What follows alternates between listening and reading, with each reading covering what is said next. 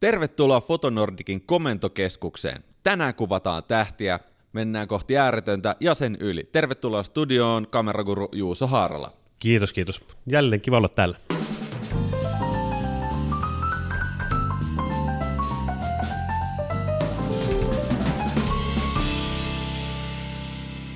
Tämähänkin valokuvauspodcastin jakso on tehty yhteistyössä Fotonordikin kanssa.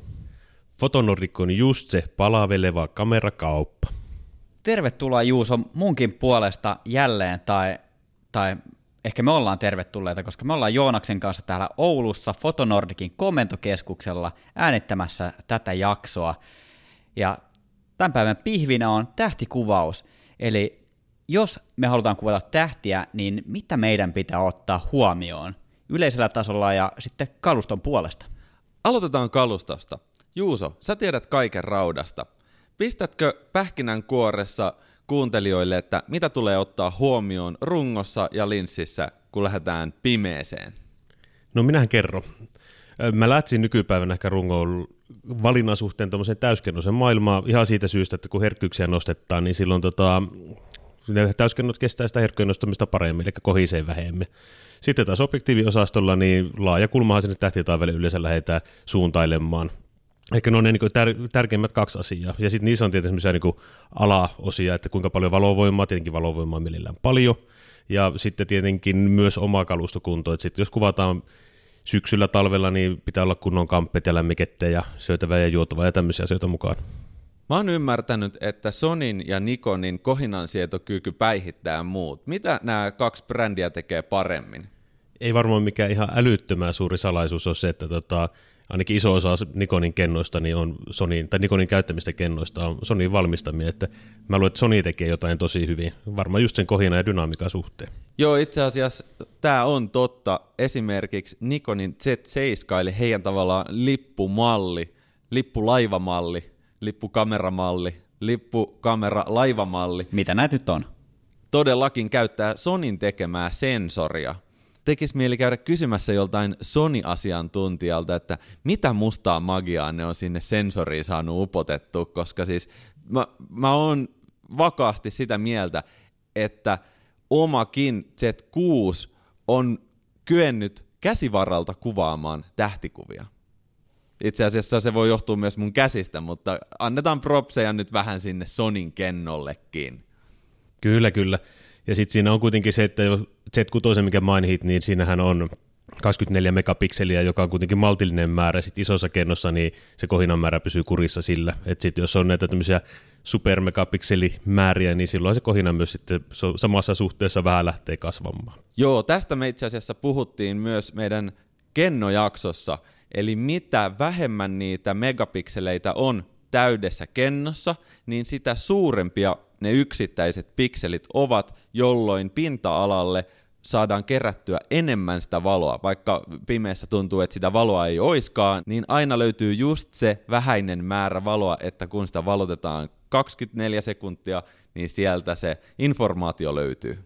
Kyllä, ja se minkä takia me halutaan, tai minkä takia me puhutaan tästä isoarvosta ja kohinan siedosta, mitä näihin runkoihin tulee tähtikuvauksessa, niin, niin hölmöltä kuin se kuulostaakin, niin tähtikuvauksessa me halutaan mennä mahdollisimman pimeään paikkaan kuvaamaan, ja samaan aikaan me tarvitaan mahdollisimman paljon valoa. Miten sitten tota, noi linssit, mitä, mitä siinä pitää ottaa huomioon, kun lähdetään kuvaamaan tähtiä?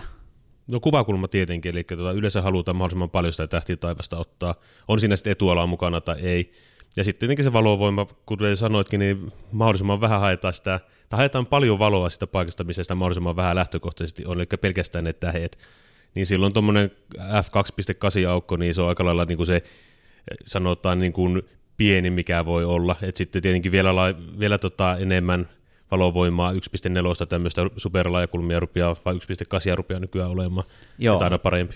Joo, Sigma on ainakin 14 miljoonaa 1.8 ja Joo. 20 miljoonaa 1.4, että ne on niin kuin aika, aika kova valuuttaa noilla markkinoilla, ja sitten ehkä tuolta budjettipuolelta on Samyangilla on ainakin 14 miljoonaa 2.8, joka irtoi ihan mu- muutamilla satasilla, että et se on niin hintalaatusuhteelta aika kovaa valuuttaa. Sigman linssit on yleisestikin ottaen ihan huippuhyviä hintalaatusuhteelta. Mä myös omistan tämän 14 millisen 1.8 Art-linssin, se on jotakin puolitoista tuhatta euroa, rei, vähän reilut, ja tota, sillä mä oon nimenomaan ottanut käsivaralta kuvia tähtitaivaasta Z6-rungolla.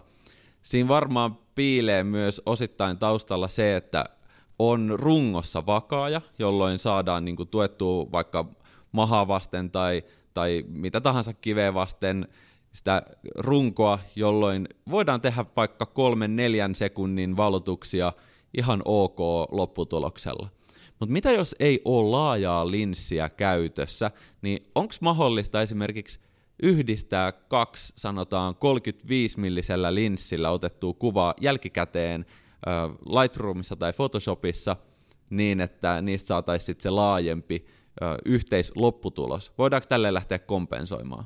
Joo, totta kai voi. Sielläkin se valovoimainen optiikka auttaa asiaa, mutta sitten tota, niin kuin kaikessa muussakin kuvauksen, maisemakuvauksen muussa, niin eihän sitä ole pakko olla sitä superlaajakulmaa, vaan just tämmöinen joku 35-28 tai vaikka se 20 millinenkin, jos puhutaan kinovastaavuuksista koko ajan, niin voi sitä ottaa useamman osaan, tai useamman kuvan ja niistä sitten rakentaa sen panoraama. Toimii myös tähtikuvauksessa.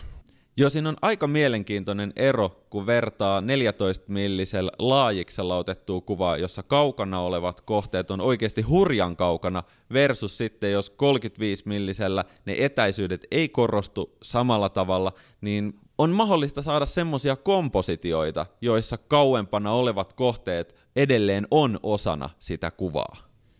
Kyllä, että mitä pidempi polttoväli, niin sitä pidemmällähän se linssit zoomaa sinne tähtiin ja sitä enemmän siellä on niitä yksityiskohtia yksittäisistä tähtisumuista ja tälleen. Ja sitten toki kun ne yhdistää siihen kuvaan ja kroppaa sitten Instagram kokoon, niin kyllä se näyttää pikkusen erilaiselta sitten. Minkälainen on laajakulma objektiivissa esimerkiksi reunojen vääristymä tai myöskin kiinnostaa se, että heikkeneekö tavallaan tarkkuus, mitä lähemmäs reunoja mennään? Joo, tämä on ihan semmoinen fakta-asia, että osa optiikoista on korjattu paremmin ja osa sitten vähän heikommin niille. Tyypillisesti se paras piirtoalue on ihan siinä objektiivin keskikohdalla ja sitten tämmöisellä niin lähireuna-alueella, niin sitten se vähän heikkenee ja sitten ne ihan niin kuin kulmat on ne, jotka tyypillisesti on sitten kaikista heikoimpia.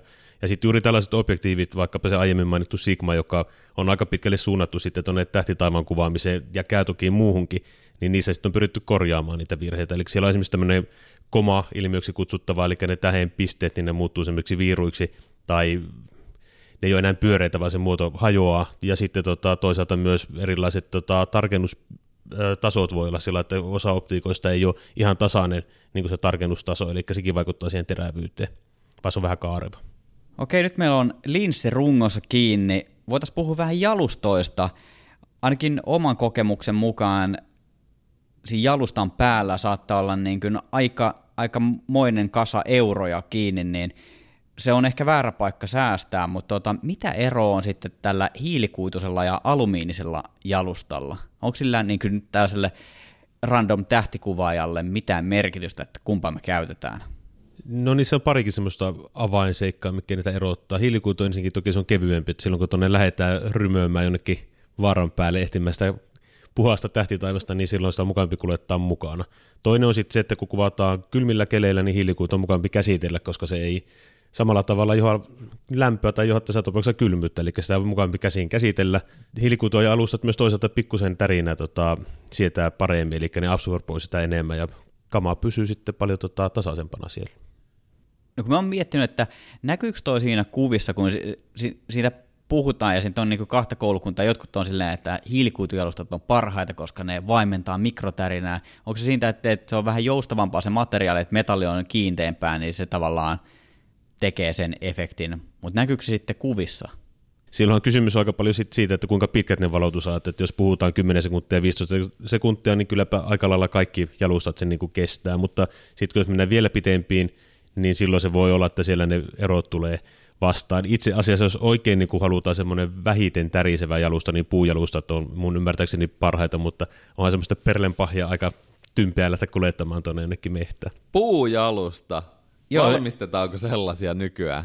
Kyllä, ja siis nehän on kalliita. Ja se on semmoinen, jos muistattaa, olette nähnyt elokuvissa tai muuten, niin semmoisia isoja palkkikameroita, ne oli aina puujalustoilla. Isot raskaat kalustot, niin ne on pietty aina puisella jalustalla, koska se puu on luonnon materiaali, joka sitten kaikista parhaiten kestää sitä, juuri sitä mikrotärinää.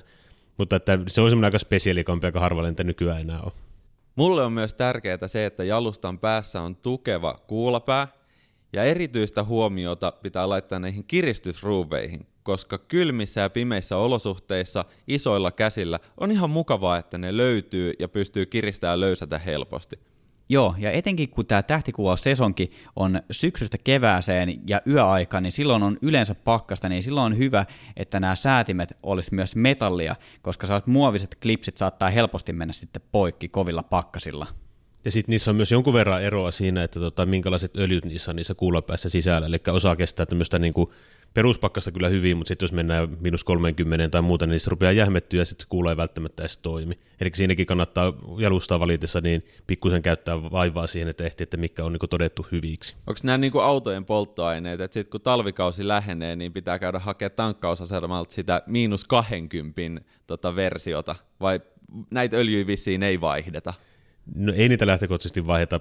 Periaatteessa kyllä se varmaan mahdollista on tai jossakin huollossa ehkä tehdä. Mä en ole ihan tarkkaista proseduurista. Mä ymmärrän, että joku ihmiset on myös niinku itse tuunannut niitä laitteita, on poistanut vaikka öljyt kokonaan tai muuten. Mutta tämä pätee kaikkeen muuhunkin kalustoon, eli pitää tuntea, millä kalustolla tekee niitä asioita. Samaa siellä pimeässä ollessa, niin kyllä sun pitää tietää, mistä napista kamerassa mitäkin tapahtuu, ja mielellään vielä, että hanskat kädessä niitä voi käyttää.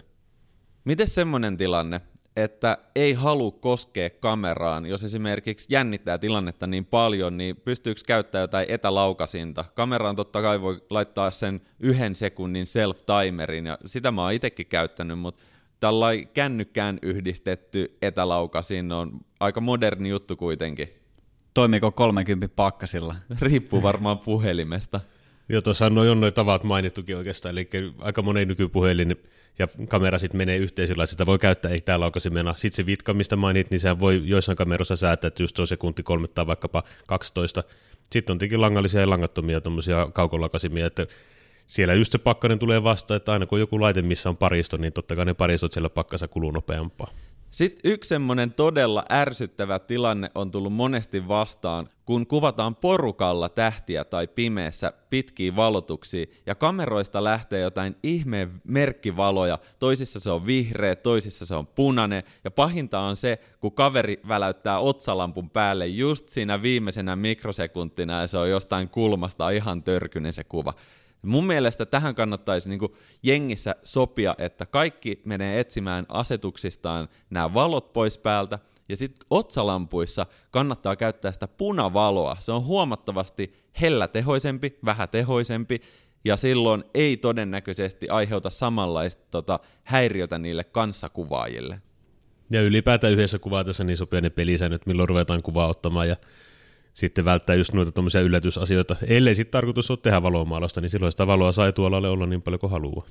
Kyllä, ja niin omakohtainen kokemus, jos haluaa valaista sitä etualaa, niin ei välttämättä kannata sillä otsalampulla, koska se on ihan jäätävän tehokas, ja sitten kun on iso herkkyydet vielä väännetty sinne ihan tappiin asti, niin se, se on aika kovaa valoa, niin esimerkiksi puhelimen näytöltä laittaa kirkkaudet täysille ja osoittaa sillä siihen lähimaastoon, on siinä kivi tai lumihanki tai kanto tai mitä ikinä onkaan, niin se tulee paljon, paljon tasaisemmin ja paljon luonnollisempi ja hellävaraisempi se valo siinä. Mutta top tip tähän on myös se, että ei osoita sitä valoa suoraan siitä kameran suunnasta, koska se näyttää herkästi siltä, että nyt on vaan niin kuin salamalla räpsästy vaan vie sen niin kuin keinovalon johonkin 45 asteen kulmaan kuvattavasta kohteesta, tai jopa 90 asteen kulmaan. Kyllä, hyvä lisäys.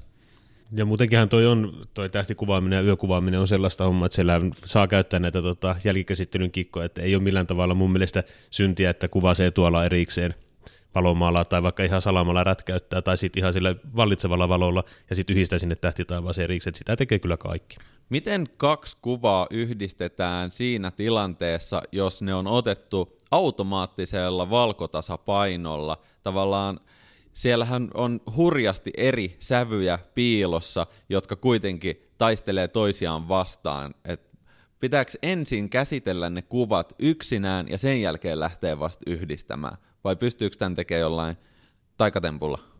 Ihan aluksi lähdetään siitä, että kuvataan raakaa. Silloinhan ne käsittelymahdollisuudet on jälkikäteen olemassa ja ne valkotasapainot pystyy sitten korjailemaan. Että mä tekisin kyllä sille, että mä katsoisin ne kuva, kummatkin kuvat aluksi valmiiksi ja Photoshopin puolella sitten maskaisin ne kuvat yhteen. Joka tapauksessa silloin, kun ottaa kuvaa ja siihen tulee niin sanottu tämä preview siitä otetusta kuvasta, niin sehän näytetään jollain otetulla valkotasapainolla. Kyllä. Ja silloin voi niin kuin tehostaa sitä omaa kokemusta laittamalla sinne esimerkiksi tämän fluorescent, onko se keinovalo valkotasapainon. Ne kuvat näyttää uskomattoman paljon magemmilta jo siinä kamerassa, kuin että siellä olisi ollut niin kuin valkotasapaino pilvisellä tai aurinkoisella. Ihan totta, toihan on semmoista etukäteen visualisoimista, joka auttaa kyllä sitten sen niin lopputuloksenkin kanssa.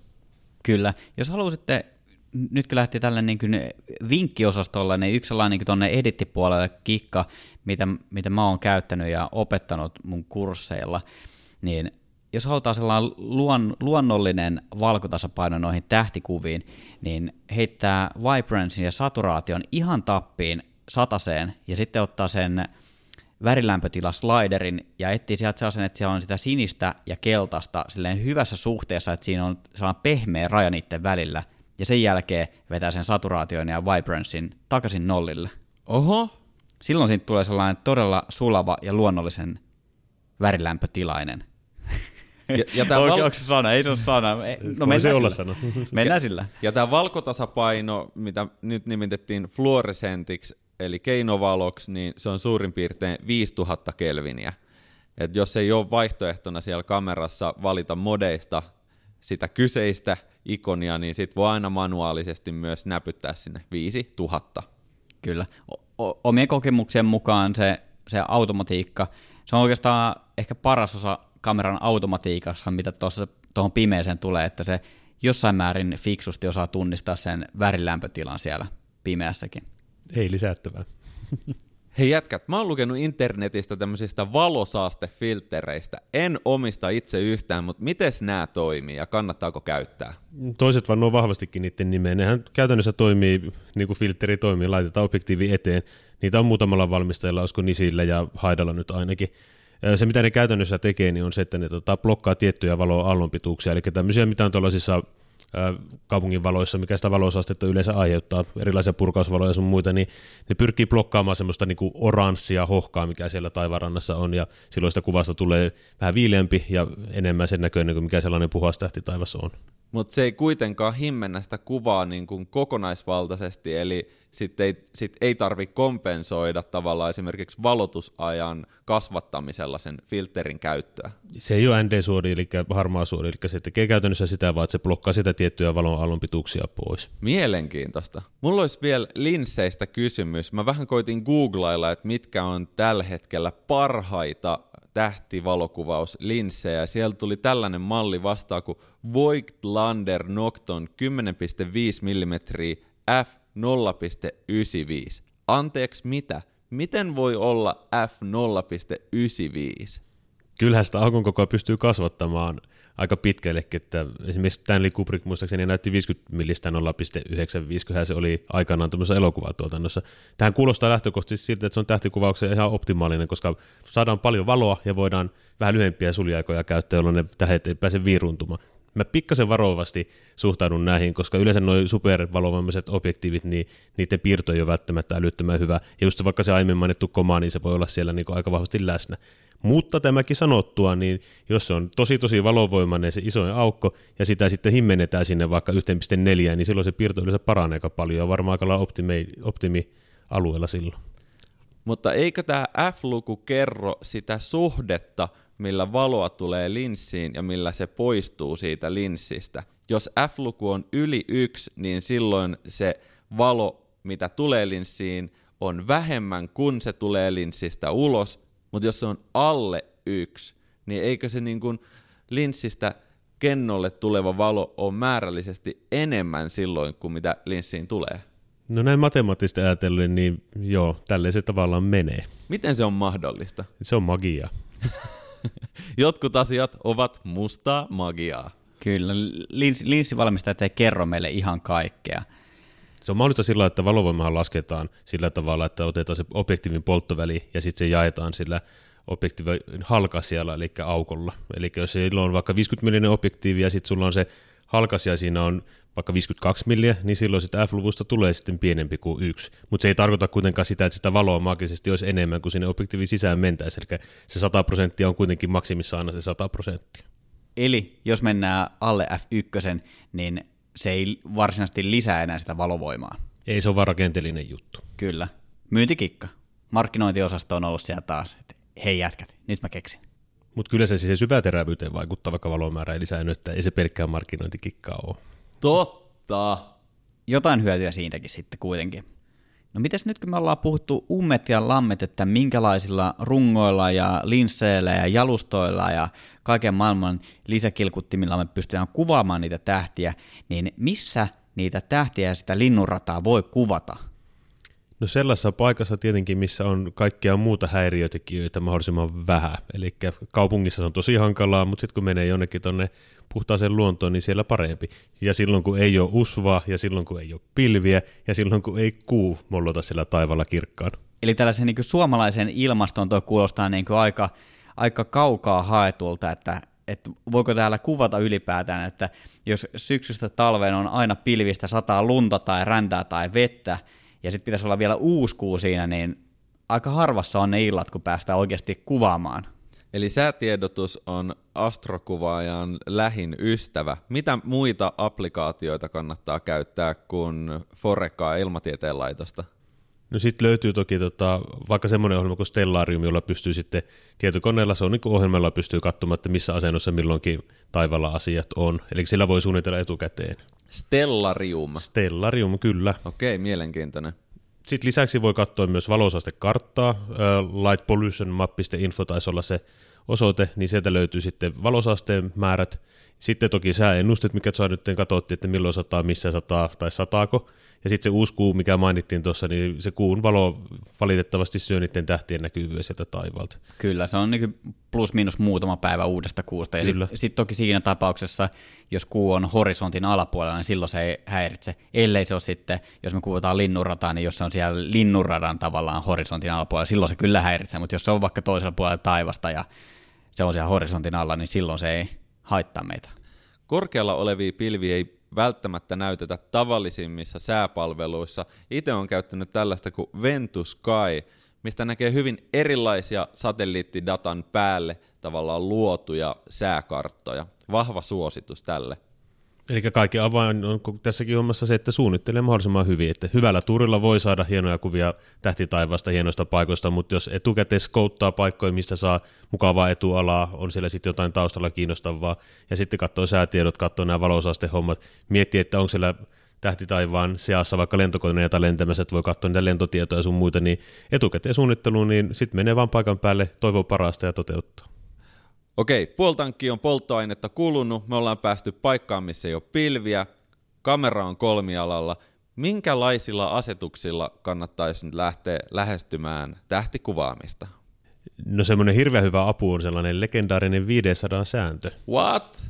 No se siis tarkoittaa sitä, että otetaan luku 500 ja jaetaan se sillä objektiivin polttovälillä kinoa vastaavassa mitassa, ja silloin se luku, mikä sitä tulee, eli esimerkiksi vaikka 500 jaettuna 16 millillä laajakulmalla, niin on noin 30, eli silloin se 30 on 30 sekuntia, joka on se pisin aika, mitä voit käyttää sen valotukseen, jotta niiden tähtien muoto ei rupea menemään viivamaiseksi, vaan ne pysyy pisteen. Kyllä, eli rivien välistä, mitä laajempi linssi, niin sitä pidempään me pystytään valottamaan sitä kuvaa. Juuri näin. Taskulaskin mukaan. Ja sitten jos mennään niihin asetuksiin, niin todennäköisesti siellä on joku laajakulmainen objektiivi, olemassa paikan päällä, kun tähtiä kuvataan, niin tuolla 20 sekuntia, 30 sekuntia välillä, kun lähtee, jos on se 2.8 aukko ja tuommoinen iso 1600, niin sillä on aika hyvä lähteä matkaan. Ja sittenkin useita otoksia testaa siitä, että pikkusen nostaa herkkyyttä tai jos on aukkoa mahdollista avata, niin sitten näitä juttuja. Mutta tuommoisilla perusasetuksilla pääsee aika hyvin alkuun. Kyllä, ja noin noi kameran pikkunäytöt, ne valehtelee aika paljon, että jos sitä esikatselukuvaa katsotaan siitä, niin se ei välttämättä kerro aina sitä koko totuutta, että millainen kuva siellä kortilla on, niin sitä dataa on hyvä tulkita histogrammin kautta, ja mä oon itse käyttänyt sellaista valotusniksiä, että mä oon ottanut suunnilleen yksi kolmasosa sieltä vasemmasta reunasta, eli pikkusen ta- tavallaan niin sen puolen välin alapuolelle, pikkusen alivalottaa sitä, koska sieltä niin kuin tummista alueista on paljon helpompi kaivaa sitä, sitä dataa esiin tuolla tähtikuvassa kuin sitten toisinpäin, että ylivalottaisi. Ja sitten se on myös vähän vaikeampi tosi niin äärimmäisen pimeissä olosuhteissa ylivalottaa niitä kuvia muutenkaan. Mä oon henkilökohtaisesti sitä mieltä, että tämä kohina on aivan toissijainen asia myös tähtikuvissa, että iso vaan lisää, ei haittaa vaikka vähän tulee rakeita sinne tänne, koska sitten kun me katsotaan niitä pieniltä näytöiltä, niin sinne on saatu väliin leivottua myös digitaalista kohinan poistoa. Tuleeko teidän käytetty tällaista? Kaikki kikat on sallittuja ja tarpeen mukaan aina kaikkia kokeilla. No mä henkilökohtaisesti en käytä oikeastaan kohinan poistoa juurikaan tähtikuvissa, koska se helposti lähtee syömään sit niitä tähtiä, eli niitä yksityiskohtia siitä kuvasta pois, ja saattaa tulla helposti muovisen näköinen, että jos sitä kohinaa poistetaan niistä kuvista, niin kannattaa katsoa aika kriittisellä silmällä, ettei sieltä lähde liikaa niitä yksityiskohtia pois. Hyvä pointti. Ja kuten Joonas sanoi, niin mun mielestä kohina kohina sopii noihin valokuviin, että sitä voidaan käyttää tehokeinona, mutta kaikella on rajansa aina. Ja sitten päästä sinne jälkikäsittelyyn, että sit siellä voi korostaa näitä juttuja, jos puhutaan Lightroomista vaikka, niin lisää claritya ja voi vähän terävöitystä lisätä sopivassa suhteessa, niin se nostaa sitten niitä tähtiä sieltä vähän paremmin esiin. Ja sitten toki tuonne, kun mennään vielä syvemmälle, niin sitten voi käyttää tätä perinteistä Dodge and Burn-tekniikkaa, eli niitä kohteita, miten pitää olla tumme, niin tummennetaan, ja ne kirkkaat kohdat, mitä siellä tähtitaivaalla vaikka sitten se linnurata, niin niitä sitten sieltä valotetaan lisää, tai tuodaan sitten vähän valosammiksi ja ehkä kontrastia lisätään, niin sillä tavalla saa aika mukavan näköisiä lopputuloksia. Tämä kuulostaa aika Photoshopin työkalulta, Mä oon viime aikoina ruvennut miettimään, että pitäisi päästä eroon tästä Adobe-mafiasta. Se on niin viimeisen päälle hiottu ohjelmistoperhe, joka on myös todella korkealle hinnoiteltu. Että olisiko nykyään mahdollista löytää jotain edullisempia vaihtoehtoja Adobelle?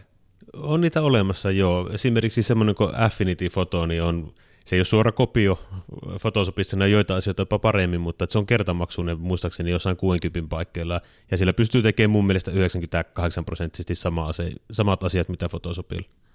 Joo, tästä voisi tehdä niin erillisen jakson, voitaisiin vähän googlailla noita verrokkeja Adoben tuotteille ja miettiä, että olisiko sieltä jotain potentiaalista haastajaa. Mä itse asiassa löysin netistä tämmöisen photopea.com, eli photopea Photoshop.com. Tämä on ihan Photoshopin näköinen, ja arvatkaa mitä tämä kertoo. Tämä on ilmainen online-editori, joka tukee muun muassa PSD-tiedostoja. Pitää paikkansa, ja itse asiassa pikakomennokki on pitkälle sama kuin Photoshopissa. Aivan älytöntä. Mulla on itse asiassa sellainen muistikuva, mä en ole varma, oliko se tämä kyseinen sivusto, vai olisi tämä joku toinen softa, niin oli joku, olisiko se ollut tsekkiläinen tai puolalainen kaveri, on korkannut Photoshopin lähdekoodi ja kopsannut sen ja laittanut, laittanut sitten sen niin tonne selainpohjaiseksi versioksi. Ja mulla on sellainen muistikuva, että, että kyseinen veijari ja hänen tiiminsä on haastettu oikeuteen myös tähän kyseisen saitin tiimoilta. Jos tämä on se sama, voi olla, että on väärässä tai voi olla, että se on just näin niin kuin mutta...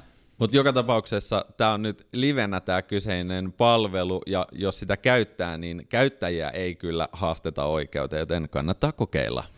Kyllä, ja onhan tuo nyt näppärä, että nettiselaimessa voi käyttää fotaria, niin kyllä se käy. Fotopi, kuvaherne.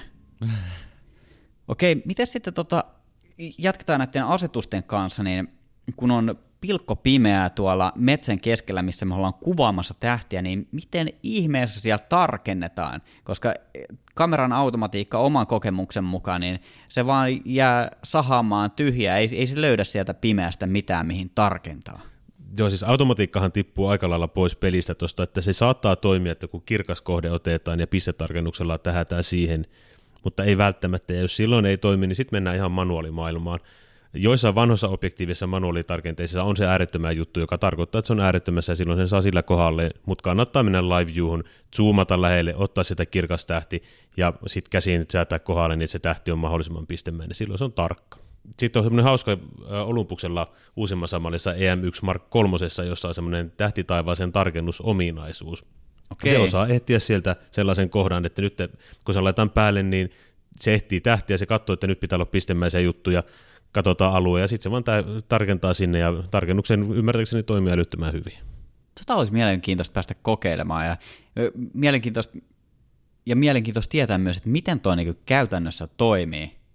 Et musta tuntuu, että Olympuksella on niin kuin aika paljon sellaisia niin kuin tosi spesiaali ominaisuuksia, mistä ei kauheasti rummuteta, tai ehkä rummutetaan, mutta ne on tavallaan niin marginaalisella käytöllä, tai se käyttäjäkunta on tosi pieni, että niistä ei ehkä kohista sit ihan, ihan samalla tavalla kuin jos joltain isolta kameravalmistajat tulee uusi malli, niin sit kaikki on tuolla torilla hehkuttamassa, että taas on tulossa uusi malli ja tälleen, mutta ehkä se Olympus on jotenkin jäänyt itseltäni ainakin varjoon. Se varmaan johtuu osittain tässä tähtikuvashommassa siinä, että tämä Olympuksen kenno on kuitenkin MFT, pieni kenno, mutta sitten taas sitä voidaan kompensoida tällaisella hienolla asialla, että tarkennukset toimii hyvin. Niillä on 8 millinen 1.8 kalasilmä, eli 16 millistä vastaava, mutta kalasilmänä, eli se on tosi laaja ja valovoimainen, eli silloin sitä herkkyyttä ei tarvitse nostaa niin paljon, ja sitten taas, koska herkkyys on matala, niin ei se pikkukennokaan niin pahasti kohisi. Mä oon itse käyttänyt semmoista tekniikkaa, että vaikka on kuvannut tosiaan tähtiä, niin en ole lähtenyt edes tavoittelemaan sitä äärettömyyteen tarkentamista, vaan monesti siinä etualalla on myös jotain tärkeää tai vasta rannalla, koska silloin kun mä, koska silloin kun mä opettelin valokuvaamista ensimmäisiä vuosia, mulle kerrottiin, että kaikkien linssien laatu ei välttämättä ole niin hyvä, että kun vääntää sen fokusrenkaan äärettömyyteen, niin se jotenkin saattaisi mennä jopa huonommaksi. Eri objektiivithan on siis optimoitu eri etäisyyksille kuvaamiseen. Jos on tuommoinen 85 millinen, joka mielletään monesti potrettipolttoväliksi, niin ne tyypillisesti toimii siellä metristä viiteen metrin parhaimmin kuin sitten ehkä tuonne äärettömään tarkennettuun. Miten pitää lähestyä, jos mulla on zoomilinssi ja mä ensin laitan tarkennuksen äärettömyyteen ja sen jälkeen vaihdan polttoväliä sanotaan 16.35. Onko tässä uhkia tai mahdollisuuksia? Uhkia ehdottomasti siinä on. Se riippuu objektiivirakenteesta, sen zoomin rakenteesta, että onko se tarkennus aina samassa, vaikka zoomattaisikin, vai muuttuuko se tarkennus silloin, kun zoomataan. Joka tapauksessa mä joka kerta, kun mä muuttaisin polttoväliä zoomilla, niin mä tekisin tarkennuksen uusiksi. Joo, mulla on myös yksi kikka tuohon fokukseen. Mulla oli siis aikaisemmin tämä Samyangin 14 millinen 2.8 linssi, ja sehän on manuaalitarkenteinen. Siinä ei ole automaattitarkennusta ollenkaan. Ja mä käytin tätä ainoastaan tähtikuvaukseen, tätä linssiä, ja mä menin joku kerta sitten päiväsaikaan valosalla, otin testikuvia ja tarkensin sen linssin äärettömään. Sen jälkeen, kun mä olin saanut tarkennettua tämän linssin äärettömään, niin mä otin rehdisti muutaman palan Jeesusteippiä ja teippasin sen tarkennusrenkaan paikalleen. Silloin mulla oli linssi, jonka tarkennus oli mun käyttötarkoitukseen aina mintissä. Ideaalistihan linssi olisi niin kutsuttu parfocal, eli se tarkennus ei muuttuisi mihinkään vaikka vaihtaisi polttoväliä, mutta sitten se parfokalin se kaveritermi on tämä varifokal, missä nimenomaan jotain muutoksia saattaa tapahtua ja johtuu siitä, että siellä linssin sisällä pyörii iso massa lasia. Juuri näin, juuri näin. Hei Juuso, otetaan tähän loppuun vielä sellainen homma, kun sä oot rakentanut mulle ja Joonakselle erilaisiin käyttötarkoituksiin erilaisia kamerakittejä, niin käännetään tämä asetelma nyt ylös alasin. Mitä jos sä rakentaisit sulle itsellesi unelmien tähtikuvausgearin, niin jos sä menisit fotonordic.fiin shoppailemaan tonne verkkokauppaan, niin mitä sä kliksuttelisit sun ostoskoriin, jos sä saisit ottaa ihan mitä tahansa? Tämä on ihan kauhea tilanne miettiä, että ei tarvitse sitä rahaa ajatella ollenkaan. Mä lähtisin Sony A1 ja ottaisin Sonilta vielä sen 14 millisen 1.8 ihanan laajakulmaiseen kaveriksi ja se olisi ihan täydellistä. Okei, okay, wow. Sony A1 on vastaus Canonin R5-kameralle ja mahdollisesti jopa askeleen siitä edemmäs. Se sisältää 50 megapikseliä. Ihan sikaisoja kuvia on tiedossa. Ja kaikkea muutakin hienoa. Tälle Juuson setille tulisi hintaa 10 997 euroa. Ja kyllähän sä tiedät, että tota, koodilla valokuvauspodcast sä saisit toimituksen ilmaiseksi kotiin. Tosin tällä hinnalla kyllä luulisi, että saisi sen vielä silkkihansikkailla. Joo, ja jos käyttää koodia valokuvauspodcast, niin täällä Oulun alueella kameraguru Juuso tulee toimittamaan polkupyörällä tämän sun kotiovelle. Olualueilla ainakin voisi olla mahdollista. Pieni silmänisku tuli vielä perään. Mahtavaa.